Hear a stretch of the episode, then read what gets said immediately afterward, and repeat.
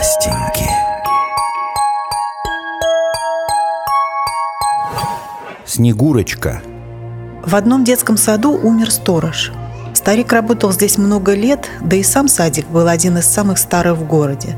Размещался в немецком здании, и у ворот даже сохранилась старинная брусчатка. На новогодних утренниках пожилой сторож всегда играл роль Деда Мороза, и когда снова пришел черед елок, стал вопрос, где взять актера. Заведующая попросила нового сторожа побыть Дедом Морозом, и охранник согласился. До утренников оставалось несколько дней – Новоиспеченный дедушка успел примерить красный тулуп и валенки, подклеил посох, причесал капроновую бороду. Однажды ночью сторож, как всегда, обходил территорию детсада. В углу одной из веранд он внезапно заметил какую-то фигуру. Сторож посветил фонариком. На деревянной скамейке сидела маленькая девочка и молча смотрела на мужчину. Тот замер. Неужели кого-то забыли забрать? Не может быть. Родители уже все телефоны оборвали бы. На девочке была светло-голубая шубка и такая же шапочка. «Ты откуда здесь взялась?» – спросил сторож. «Я Снегурочка», – сказала девочка. «Возьми меня на утренник. Ты же Дед Мороз?» Сторож опешил. «Сейчас, сейчас!» – забормотал он и стал нашаривать в кармане мобильник. «Дядя Петя сказал, что ты меня возьмешь», – продолжала девочка. «Какой дядя Петя?» – спросил сторож. «Дядя Петя, он тут работал», – произнесла малышка. «И умер», помедлив, добавила она.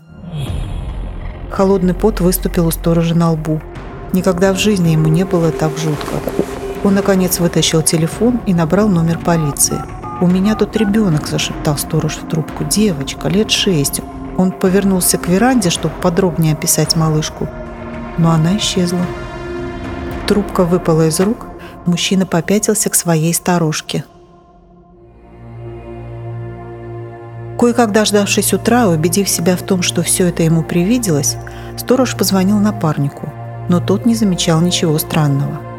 В ночь очередного дежурства сторож был сам не свой. Он обошел территорию, но, по счастью, никого не нашел. Зашел в здание, щелкнул выключателем в старшей группе и чуть не закричал. За столиком сидела та самая девочка. При свете ламп в глаза бросилась ее неестественная бледность. «Это я, Снегурочка», — сказала девочка, и в голосе не по-детски звенела сталь. «К празднику все готово. А если не возьмешь меня, будет тебе худо». «Возьму», — неожиданно для себя закивал сторож и продолжил дрожащим голосом. «Возьму, не губи только». Девочка встала, подошла к нему и дотронулась до его груди.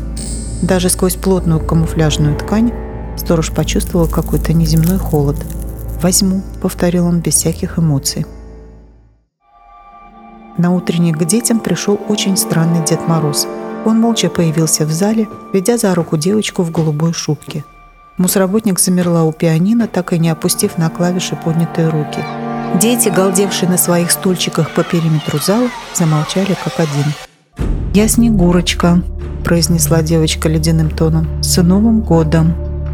Дед Мороз молча стянул с елки гирлянду, поставил в центре зала стул и, встав на него, стал привязывать провод к крюку, на котором висела люстра. «С кого начнем?» – спросила девочка. «Кто хочет рассказать дедушке стишок?» Молодая воспитательница на негнущихся ногах подошла к Деду Морозу. «Я хочу», – сказала она без всяких эмоций, будто во сне.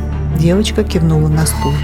Такого ужаса город еще не переживал. В детском саду случилась трагедия.